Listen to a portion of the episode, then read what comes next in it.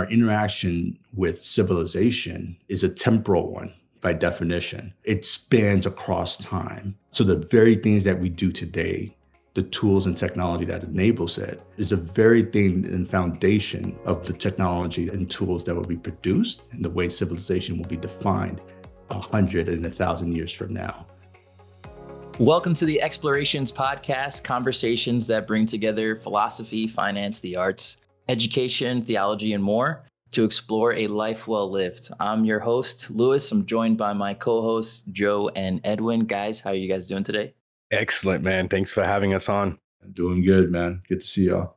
I'm really excited to have this conversation with you guys. Today, we are talking about technology and man's relationship with technology. We're going to explore the benefits, the drawbacks to its use, and the conversation is going to kind of center around like man's responsibility with technology. We're going to get into some artificial intelligence and some algorithms and some Heidegger. So, to start us off, I wanted to give the Wikipedia definition of artificial intelligence because it was very illuminating for me personally as I was exploring this topic. To define artificial intelligence, it's intelligence perceiving, synthesizing, and inferring information as demonstrated by machines as opposed to intelligence displayed by humans or non human animals. Examples are all throughout life and all technology, web search engines, self driving cars, even automated decision making. So, to start off this conversation, first, just from that term, what is your take? And this is an open question to either Joe or Edwine. What is your take on the term artificial intelligence? For me personally, I saw it as a very narrow definition, but from there, it kind of seems like a huge spectrum that covers all of technology. What is your take on this term artificial intelligence? And what are your kind of opening thoughts on man's relationship with technology? I'll just offer just some initial reactions to that, Louis. When I think of those two words, artificial and intelligence, they're both operative, of course, right? They're both doing some sort of important work in communicating a particular truth.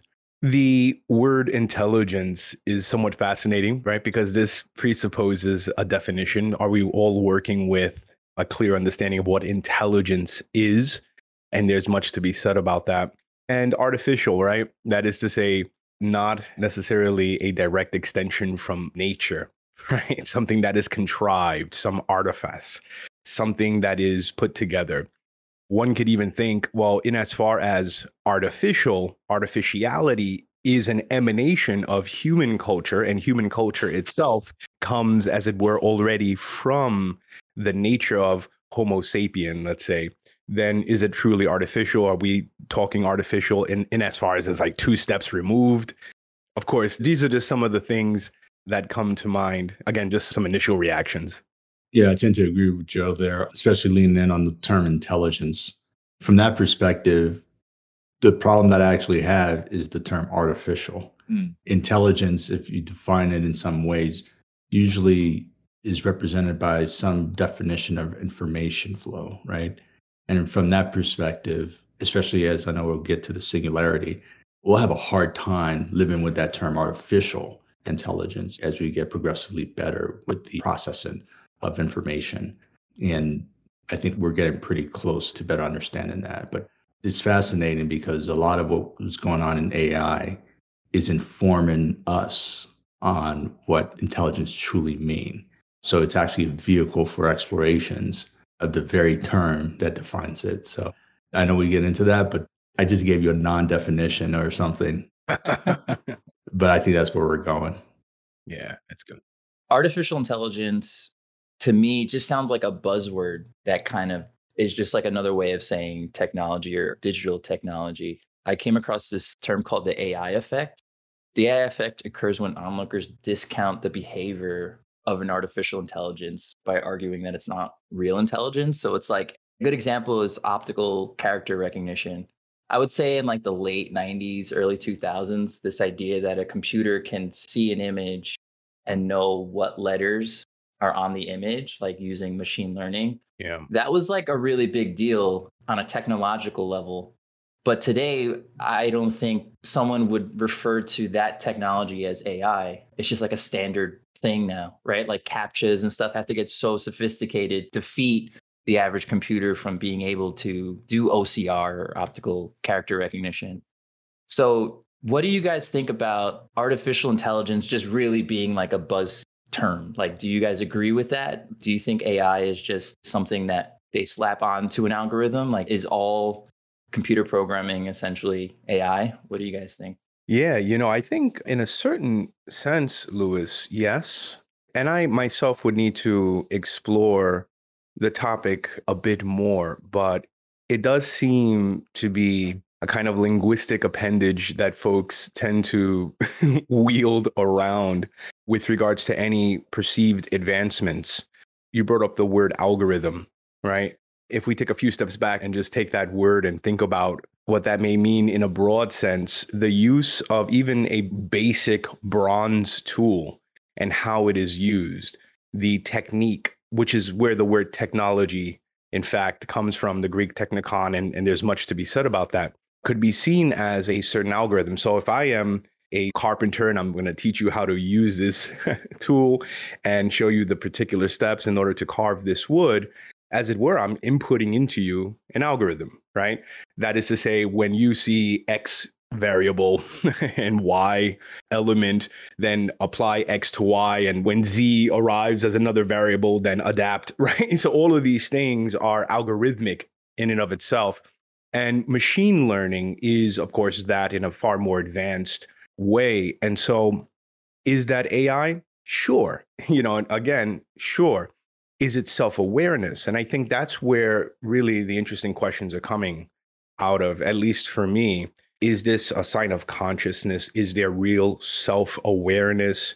And then within the fields of psychology, sociology, philosophy of mind, the mirror experiment, how do we know, and so on. So, so those are some of the things that come about. But again, to your point, yeah, I think this is somewhat used often, especially in the media.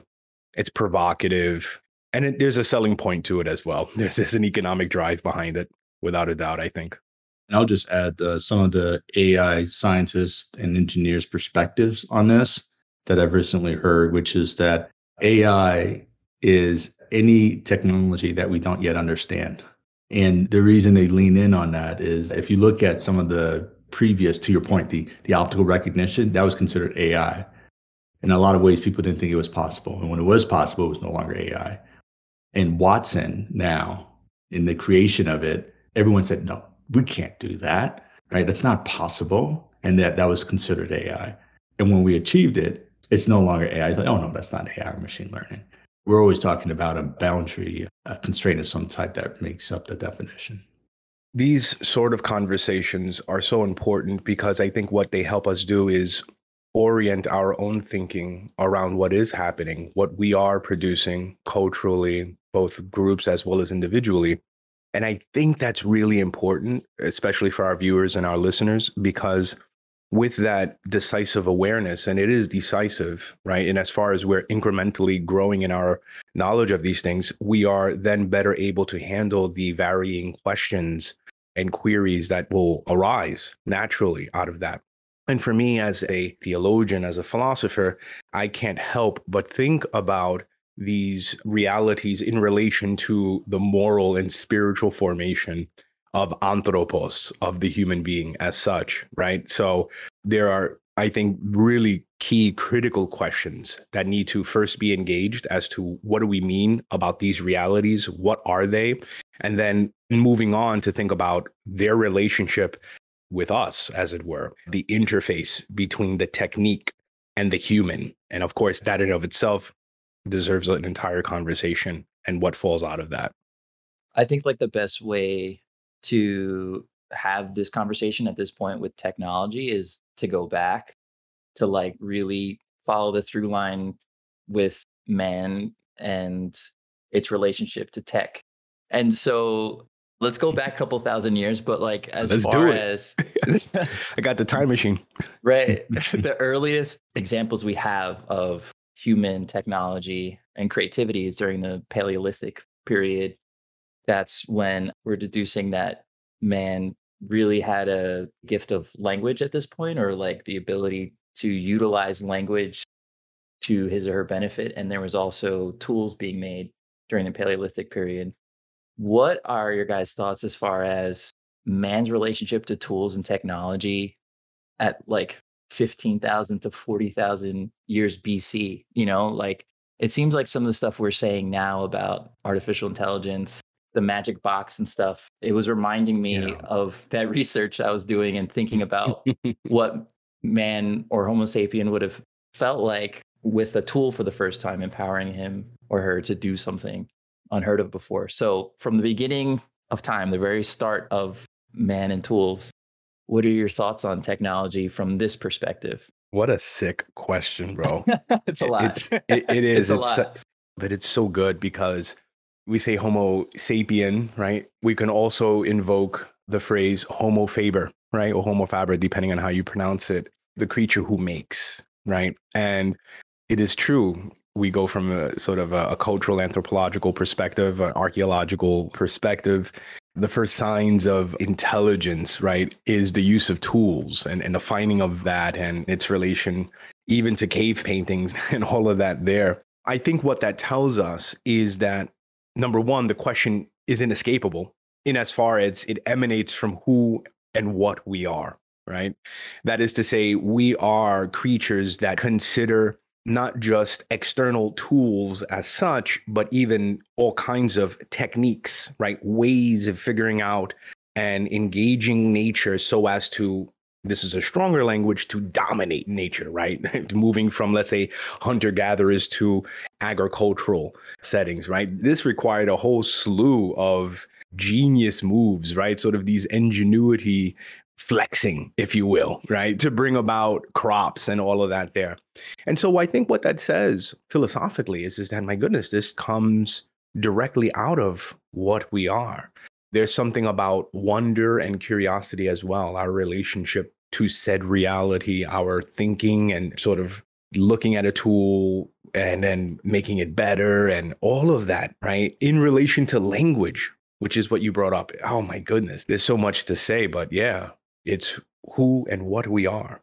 That's not to say that the human being as a maker or as one who engages in technique is an exhaustive definition but it definitely seems to emanate from the very being of anthropos. Would you say that defines human beings? Like that's a critical component, the ability, like the tool part, the technology part?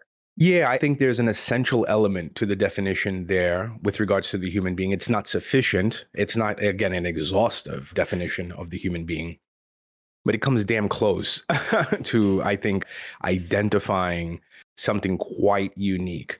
Again, from purely an evolutionary perspective, and you know, I'm not an evolutionary biologist of any sort, but just from my readings and just even thinking about speciation and whatnot, what allows us to be the kind of species we are is, is that we're able to transcend our boundaries, right? I mean, uh, let's consider, for example, right? You know, we could be looking at the ocean and he's like, damn, I wonder what's down there. You know, like imagine swimming like fish.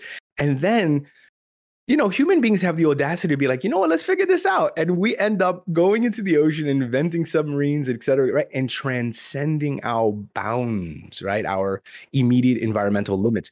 This is quite unique, right? Whether it's flying, going out to space, going into the ocean, whatever it may be, by means of the tools, by means of technology, our ability to make grants us greater advancements and whatnot. So, yeah, it's something that is immediate. I can't also help as a Catholic Christian to think of the opening scriptures in the book of Genesis and how the invocation of technology and tools in relation to the building of civilizations, right? We see that in the first opening chapters of Genesis is quite decisive within the epochical narrative, in that mythological narrative that's illustrating and articulating deep theological truths. So it definitely comes from who and what we are. Just wanted to add to what you were saying, Joe, and you said it there perfectly. One way I've heard this laid out is that tools are actually the enabler of cultural and societal evolution. And AI is just the latest catalyst to our progress, right? So when you think about how our society evolves, the tools and technology that we create is the very thing that helps us progress. And if we go back to our discussion on education, a lot of what enables education to occur, so that intergenerational transmission, is the tools and technologies that we create. One of my most recent favorite concepts that has come about around this is this idea of the dataome, which is essentially we're actually this information producing machine and we spit all this data out. There's like all these things that we do. So if you're into archaeology and so on, that's you're messing with the dataome, right? You're looking for data around how human beings used to exist and so on. And what that does mean, to your point, is that our interaction with civilization is a temporal one by definition. It spans across time. So the very things that we do today the tools and technology that enables it is a very thing and foundation of the technology and tools that will be produced and the way civilization will be defined a hundred and a thousand years from now. I see it like, you know, as this, you know, chemical reaction and tools and technology is a catalyst that's thrown in there. And without it, you see no evolution. And it's amazing how, you know, as you were sharing that, Edwine, I'm thinking immediately of the technology of scrolls, right? Of papyrus, of books, and the transmission of knowledge therein. That we don't need the person to be there dictating to me, but that they can write something down and that could be transmitted thousands of years, if not millions of years. Can we take a look at the drawbacks of technology? Just because from what you two were sharing, technology, seems very kind of like progressive, forward thinking, and unifying. But then when I think about technology in the sense of just the context of today, like the world today, I see it utilized in a very violent way, not just like actual violence, but even just on a social level and in different forms. I see it as a potential to be divisive. I don't know. It seems like it's being utilized in a lot of divisive ways today and historically has been utilized not just for morally good reasons, but for morally bad reasons as well. I don't know. I feel like there's like a, an angst that humanity has with technology within the context of the past. Just looking at history and the benefits and the drawbacks of technology. How do we, one, analyze the drawbacks to technology, but how do we kind of reconcile that with today? This brings to mind a particular conversation I had 20 years back during one of my breaks at university when I returned back home to Brooklyn, New York, and I was hanging out with some of my boys. We were hanging outside, and one of the new things at the time was the cell phone. People have getting a Motorola and things like that. We were chilling in Sheepshead Bay in South Brooklyn near the water, as we often did, maybe had a cigar, hanging out. And the conversation unfolded around technology. Specifically, one of my friends was speaking about how these cell phones will one day become so advanced that the big blocky desktops that we have at home, those computers will be in our pockets and far more advanced and far more powerful. And he began to, from that prediction, to further predict how that will begin to radically remove human ills and societal woes, right? That this will bring about a new enlightenment and the eradication of ignorance. And this goes back to our right, past conversation about ignorance and education, given that now everybody is going to have the world's libraries at their fingertips, right? And so on and so forth. And the majority of us were very excited, like, yeah, yeah. And we're kind of adding to the predictions. And I remember coming from more of a pessimistic perspective, but really from the perspective of asking, I think, a critical question, which is why think that? Why think that there will only be a positive unfolding? And then I anchored that assertion or that question by looking back at history, right? And saying it seems to be, even in the 20th century, which is interestingly enough, on all accounts, the most bloodiest of all the centuries in human civilization, right? More deaths, there than, than all the other centuries. In some estimates combined, and there are many reasons for that, including a population boom, but notwithstanding technological progress. I said, look, you know, we seem to, as human beings, to be naive when it comes to coming technology. We tend to have this kind of naive hope, like, oh, it's going to do this, that, and the third. And I remember saying something to the effect that it comes down to us, to whether or not we have the wherewithal to truly use technology. And, you know, Louis, you just mentioned about the use of technology and the way people are, are doing it and how that's a concern and even an angst for you. And you're not alone in that. That being said, I don't necessarily see technology either as intrinsically positive or negative. I see it for the most part neutral. There needs to be qualifications about that. And so if it is neutral though, I think it then depends on you and I. Depends on its use. And if that is the case, and there's something of already to be said about the, again the word technology, technique, and usefulness, right? A means to an end. Martin Heidegger will speak of it as something a bit more than just a means to an end or tool. It has the power to reveal technology as a revelator. That's very fascinating, right? If these ideas are true, then what it does, in fact, bring about, what it does reveal, as it were, is what's already in the human heart. Now, that sounds perhaps poetic or mystical or right, but I think there's something really important to look at. And so the question I want to invite all of us to think about is this Do we have the moral fortitude? Do we have the backbone to use said technology in a way that is humanizing rather than dehumanizing? Going back to that story with my friends, here we are 20 years later, all of us are in possession of the smartphone, right? If not all of us. And if I were to go ahead and do a survey and look at what most people are using their cell phones for, fascinatingly enough, it's probably just to scroll through social media accounts in a more dark, sinister way, the rapid use of pornography, and so on. And it's not the case that folks are just receiving profound enlightenment per se. So I think these are really key questions. And of course, I'm just raising further questions and I'm attempting to offer some clarification because I think this conversation needs to continue in this direction. But Louis, I mean, yeah, it's it's so important. Edwine, what do you think, bro? I don't even know, man. I'm just jumping in there. Every time I hear this question, I think about the Oppenheimer quote. Now I become death, the destroyer of worlds. Mm. And this was obviously said on the creation of the most devastating technology in human history, and that was the nuclear bomb. And we are now at a point now where mm-hmm. the social fabric of our conscience and our educations and so on that contributes to that is too weak to sustain the pace of technology today to your point you're making joe. So i see this all the time. And in fact i've gone as far as to say we are all talking about inequality in terms of financial inequality. Whenever we talk about that we go oh there's an inequity that exists. This person has a trillion dollars and this person have you know whatever what we fail to see in light of that is the inequity that arises in our education. With the complexities that's involved in our technology today, the corresponding education level that's necessary to even understand how to utilize those tools is so far outpaces what's been in the past that the inequities are truly happening in terms of education.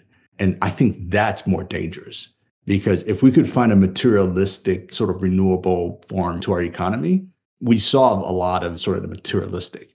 But the psychological inequities that exist, that is associated with education, that's not going to go away. If now you're introducing AI, and with AI, by the way, we can have this conversation with AI. I think what a lot of people are not seeing over the horizon is our ability to actually integrate technology into our brains. And with that technological evolution, I mean, you're talking about quantum leap, right? The ability to actually access information at a speed unheard of in history. Because right now we have a common inertia to education, which, right, you know, it's a, as fast as we can read. When that changes, oh God, right? so the inequities that are associated with that, it becomes even even worse. That scares me quite a bit. Adam, when you say psychological inequity, do you mean like a moral formation? Is that what you mean uh, in terms of education? Yeah, actually, it's interesting you say that. It should be both because you're right. There's one that's associated with just general intelligence. And what I would argue is that those that are leading the charge on some of the technology development today and have the intelligence to do so lack the moral aspect, right? Moral training, right? You and I have had this conversation about why it's so critical to introduce training around philosophy for that very reason. Yeah, so I would say that there's even an, from an intelligence perspective, right? Because intelligence is not, just not defined by your ability to read and do math. From intelligence perspective, we have a huge deficit. You know, when you talk about the moral and ethical dimensions, that's even worse, right? Right. Yeah. And I would argue that there's civilizations before us actually had more moral and ethical intelligence than we do today. Wow. Just following on, we were talking about education and technology. growing up, I happened to be in a really good school district that my school got Macintosh computers when I was what? in kindergarten. Let me find out. In kindergarten, yeah, right? So I thought this was normal for like a public school. This is public school to have that, but at a young age, I was introduced to the computer mouse, and just because Macintoshes only had one click, they didn't even have a right click. Learning that basic skill and like just typing and stuff, I realized gave me such an advantage over other students in other schools in New York City. And my question to you guys, thinking about the next generation, thinking about the moral deficit, the technological gaps that exist, and also this idea that we talked about of like technology, I don't know, even five years from now, and how much further it will be. How do we prepare the future generation, or how do we, if we have this desire to pass on the good to the people behind us, how do we even approach something like that in regards to technology, in regards to planning for the singularity or anticipating the leaps and bounds of artificial intelligence? What are some things that we should be thinking about doing, discussing in preparation for something like that in the near future? I uh, actually appreciate Joe's perspective being in the classroom and seeing the future generation right in front of them. But I would say, from a macro perspective, just sort of access to the various technology. We saw this during COVID, right? right? It's like, all right, we're all going remote. And, you know, the schools with the laptops were the ones that was able to lead the charge. And the others were struggling just to figure out how to get a laptop to a home. And it cost millions of dollars to eventually do that. Uh, meanwhile, you know, someone with a laptop at home was was already going right. They were going. So the education did not stop. And this is the crudest form of inequity when it comes to what we're talking about. It gets even worse when we talk about the future technology looking five years from now. And the way we resolve that, it gets into the political, from my perspective, right? It's not that we can't do it. In a lot of ways, we just don't have the will politically to do so and that requires us talking about like things that might seem socialist and so on like how do you just flatten the opportunities for everybody and to me again the, the answer is political would love to hear what joe is seeing my goodness i'm seeing so much and i don't know how to even begin to articulate a cogent response and i think it's because what i am seeing is something radically systemic and so i'm like which nodule do i begin with you know it's like I'll say a couple of things. Fascinatingly enough, Plato's Republic comes to mind. His assessment on the sort of political leader in this ideal city state that one would want in order for the city state to be just, to be well balanced. And if we read Plato carefully, we can come away with this idea that it's not that power corrupts folks, but rather power grants people who are already corrupt to manifest what's already within. You know, why am I talking about power and politics here? Because technology, without a doubt, is a form of power. That's what technique grants us a, a particular means to some end. If our end is not clarified, if we don't have, again, the moral wherewithal and vision, the spiritual insight to pursue the good whatever that may mean, and that's a conversation in of itself, then technological prowess will always ever be at the service of the egoistic tendency. And so you give me technology, again, like cell phones. It's not that the cell phone made me a porn addict. I was already, just using this as an example, impoverished by a certain idea of sexual apprehension, whatever the case is, right? My appetites are just not, they haven't been trained right? And so now you're giving me this, I don't have the fortitude and the wherewithal to handle it, right? So I just get sucked into this black hole. So to the question, Louis, my goodness, to the question of like what is needed in education and and very simply, we need to slow down, not necessarily with technology, but with our approach to technology, right? We should continue to advance, but in our approach to technology, and our thinking about it, in our use of it, I think we need to take several steps back take a couple of breaths and really think about ourselves and what is it that we want. This in and of itself i think is controversial right? Whether or not the institutions of learning are there to enact a kind of moral formation right? Isn't the school just there for the intellectual formation? What about the moral formation and there's a lot to be said about that in the history of that. I am of the perspective that without a doubt education has to be the formation of the full human being that is to say you know the intellect yeah and the moral it's all one package and so if that is not happening we're creating persons who have tremendous knowledge but crooked hearts. And this is wild because look, right now I'm teaching during the winter module over at CUNY a course in the history of modern philosophy. And of course, one of the outstanding figures in the history of modern philosophy is Francis Bacon. And he is essentially the, the proto generator of the scientific method and whatnot. You read Francis Bacon's work, right? He was a visionary, right? He saw what science and technology will eventually bring about. What we do see, however, is that notwithstanding his genius, a kind of concerning perspective, right? Where he's like, yeah, we need to torture nature, we need to invoke the rack, right? To cause her untold pains so that the secrets of nature can be yielded to us, right? very like violent language, right? Already in the writings of Francis Bacon, we see this in Rene Descartes, the father of modern philosophy. These are the thinkers that set up much of the way Western science trods down. Again, notwithstanding certain challenges within postmodern thought. So, all of that is to say this. We need to really slow down, I think, take several steps back and think about, man, just because we can doesn't mean we should and that's a slogan I use often in some of my classes, right? Just because we can do such a such a thing doesn't mean we ought to do that. And the minute we start talking about should or ought, we're in the world of moral philosophy. And so I think an injection of moral philosophy in the healthiest way possible, which in, in certain regards, in my mind, cannot be divorced from theological and the transcendent, that has to be imbued within the curriculum. It sounds like you're an advocate for kind of taking some of the magic out of the algorithm. would you say it's an accurate statement? Like to demystify a piece of technology would assist in understanding the moral implications of a piece of technology or that processing that you're talking about. Would you say it's part of like demystifying the tech is a critical component to that, or is that not necessary for someone to do? Sure. It's very fascinating. And perhaps I want to hear more from you about this idea of demystifying the tech, but maybe I would need to think about that a little bit more, right? I think a sober awareness of what the technology actually is, right? In that sense, yeah.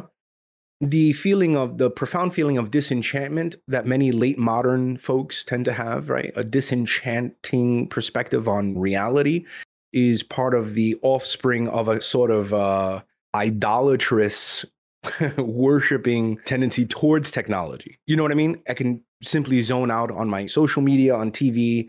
Television is indeed telling me a vision that may be profoundly alienated to what whatever reality actually is.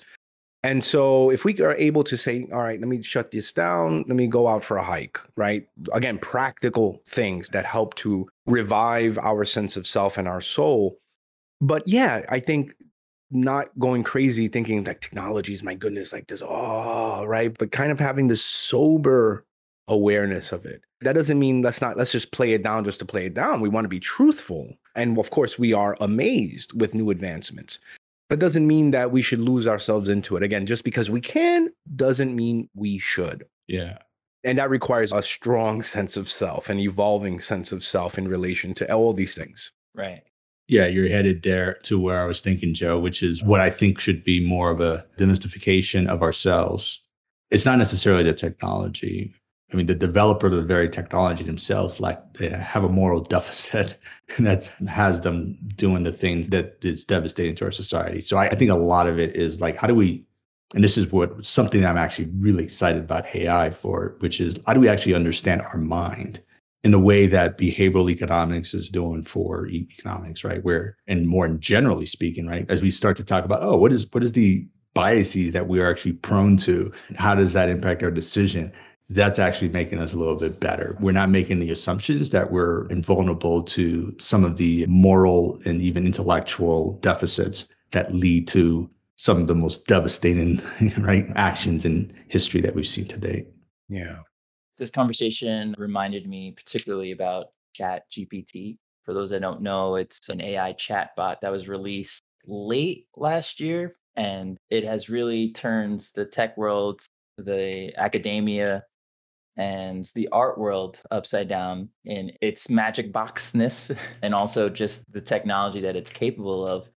I wanted to talk to you guys about ChatGPT just because when I heard of ChatGPT, it sounded like this magic box to me, and that, like, wow, I can prompt this text bot to write a script or to write an essay or to, to write a joke that, you know, the content, there's something magical about it. Yeah. I don't fully understand how it works.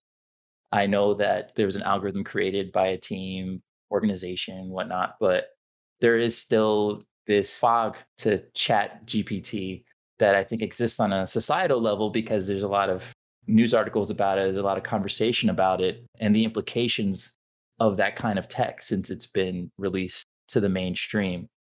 Within the context of Chat GPT, can you guys speak further to the ramifications of this technology as it's entering the mainstream? Because before, I would say maybe even a couple years back, when we would hear about this technology, it would always, to me, it's it's not obtainable. You know, I can't I can't use it. Like a good example is Adobe.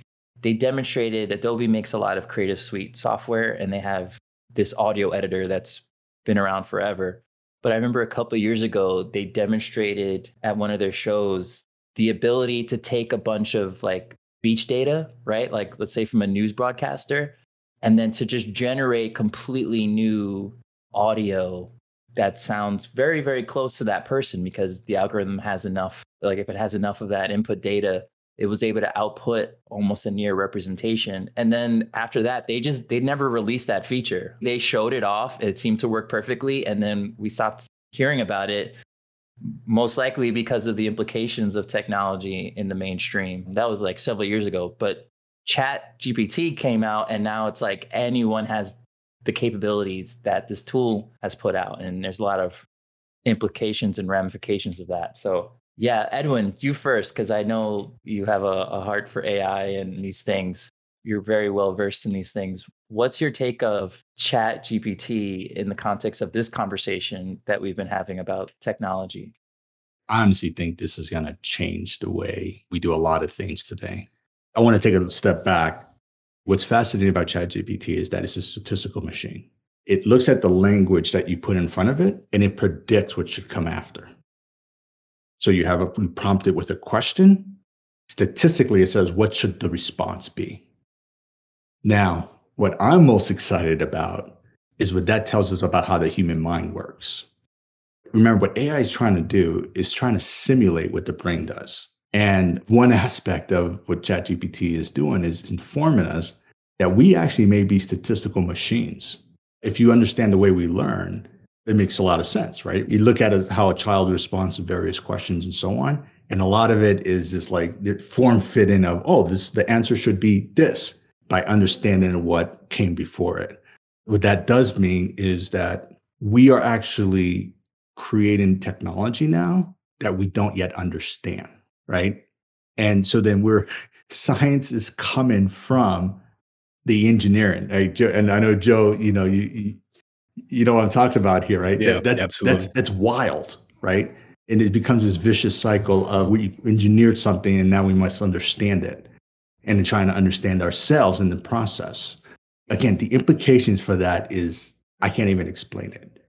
Maybe the flip side of it is the scary scenario where we create something we don't understand and it then behaves in ways that we can't predict. That's the scary part of it. The exciting part of it means that we can do things like scientific discovery. This is happening right now, right? With something like ChatGPT, language processing systems in general, you can take information they're doing this now, like from an entire medical library. And you can create something that diagnoses better than any doctor in this world can. And you do this with various form of other type of information and you create super experts. That's just crazy. You can create a super scientist. Like you can feed it the scientific issues that we, we're struggling with today. And now scientific discovery is occurring on a technological platform. Now, you know, that should scare every PhD today, but what it does mean is that we can start to accelerate the progress of our scientific discoveries as well. So that's why I land on the positive side. Now, there's definitely going to be some devastating implications as well. Love to hear what you and Joe have to say. yeah, man. Even the question of science and whether or not authentic science can be generated through the use of technology is one that has been around for some time. I've had the privilege of working with Dr. Adam Frank as an undergraduate at the University of Rochester, doing work in astrophysics in particular, stellar evolution and outflow, bipolar outflow from stars and other celestial objects. And there's a fascinating thing there. One of the cutting edge techniques that Dr. Adam Frank was using at the time was using supercomputers. This is going back 20 years, using supercomputers to model the evolution of, let's say, a star dying or the evolution of a nebula cloud. And that you can do that by inputting all of the physics and the math that undergirds that and then run the experiment, run the experiment through the computer, simulate it, and see what would happen. And data comes out. And there is, as it were, a discovery, but notice the air quotes, right? Because science wants to also really remain tethered to empirical verification so that we can either falsify or affirm what we're saying. That is to say, we have to go out into nature and like kind of observe it, right? And so it's this like weird, sweet space between pure theory, which is like what think of Albert Einstein was doing, right? Just using mathematics to sort of arrive at certain predictions and whatnot. That's like a sort of theoretical basis, and a pure observationalist, right? Somebody who's out in nature, right? Running experiments. And the technology gives that sort of third space. And that was like wild going back 20, perhaps even 25, 30 years. And I was a little bit in that. And so yeah, it shows a beautiful and amazing positive outcomes of, of the use of this technology. You know, Chat GPT as an educator, as one who teaches at a university level, it's concerning. There are conversations among our colleagues, right, about okay, now how do we determine whether or not our our students have cheated, right? And they wrote this essay and trying to find clever ways and whether or not we can create a software that will identify whether or not this, you know what I mean? So you have like this deep fake and it goes back to even to what you were saying Louis right about you know that software and now we know that deep fake is a very real thing where you can just my goodness simulate an entire image and voice and you won't even know and this person's like out there right if i wanted to do a deep fake of, of barack obama saying like yeah i support whatever wild yes it can happen right, right. the technology's out there so, what this means is, to Edwine's point, my goodness, do we even know what's happening? It does sort of reflect back on us, and it could indeed help us to think about, well, what is the human being, right, in relation to these technologies? Because, in a certain sense, these technologies are becoming sort of a two way mirror, right? That they reflect something of ourselves, but then through it, we can almost see something other, right? There's that dynamic happening there. And man, it's like, are we about this life? like, are we, do we want to go down this road? In one sense, it seems inevitable. That is to say, like humans are just naturally curious and we're going to continue to push and prod and, and hit the buttons and, and see what, what comes out.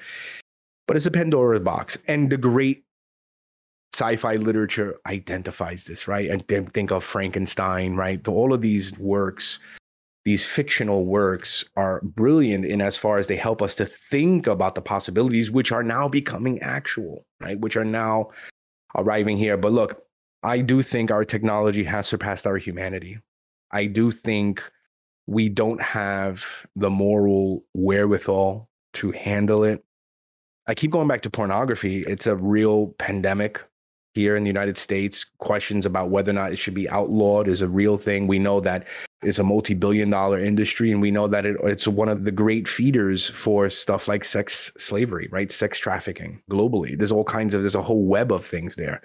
And that's just like a small thing. Pornography has always been around. I'm not speaking about pornography per se, but the technology that allows for its easy access, right? And so again, just because we can doesn't necessarily mean we should. And we got to come back to it.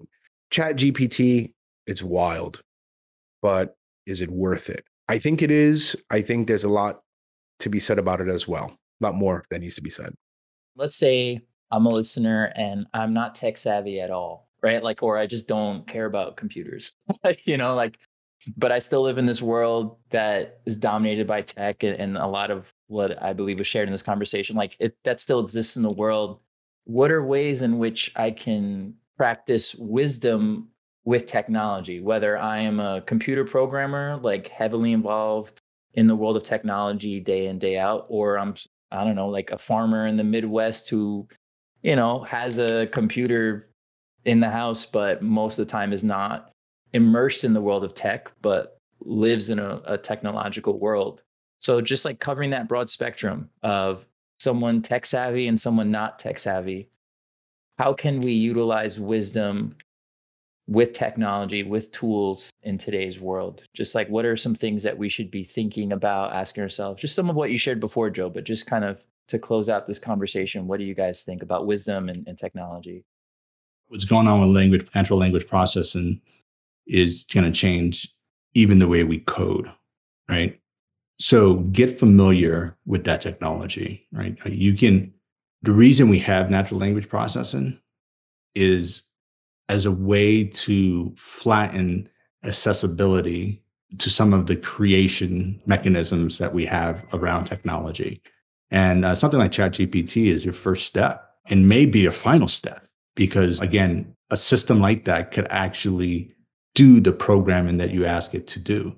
I think our natural limitations in the move, moving into the future is actually one of imagination. And if the faster you can get into the sandbox, quote unquote, the better you'll be in terms of stretching your mind and sort of starting to understand the creative opportunities that exist from your own perspective. You just play, right? Play is the most natural form of learning. And something like ChatGPT allows you to do that. So super practical. Don't look at Python or anything else. Go straight to ChatGPT if you don't have the background and start to better understand that. In a more general assessment, in light of what Edwine just shared, I would say the following you know, technology does two things really well it affords us something new, it gives us something new, something novel, but it also simultaneously takes something away, right?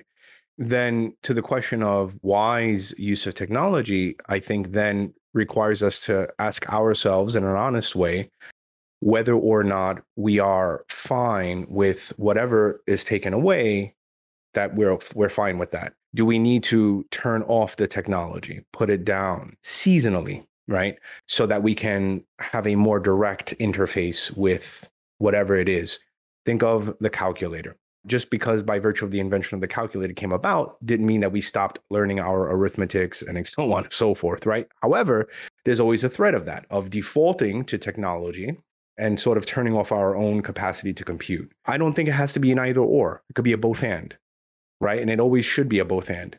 And that also means at times turning off the calculator, turning off whatever technology it is. And I'm speaking of technology here as machines, right? Turning off. But remember, a global perspective, right? Looking at it in a general sense, technology is always, always an invocation of a technique. So learning how to just not use the technique, right? Be the uncarved wood, a block of wood, going back to Lao Tzu's Tao Te Ching, right? Just be in nature as such. These are some practical steps, right? And so I think couple of things, right? In light of that, create healthy rhythms, maybe in terms of the machine, maybe a person needs to return to the dumb phone, right? And get off the smartphone because they realize so much of their time is occupied on the screen. Maybe they recognize there isn't healthy boundaries, right? They're always doing work even outside of the office, right? So, and technology is insidious like that because it's such an extension of what we already are. We can default to it naturally without ever asking the second order questions, which is what philosophy is all about. Those deeper questions as to, am I okay with this? What is this about? What have I lost through the use of this? What have I gained? We usually are just focused on what we're gaining, but not on what has been lost. And so I think those are just initial points of departure as we think about being wise in the use of technology. Gentlemen, thank you so much for this conversation. I hope we continue discussing this because I think the implications of tech in our world is enormous. We're going to continue to have conversations about this and, and many other things. So thank you. Thank you. It was fun, brothers.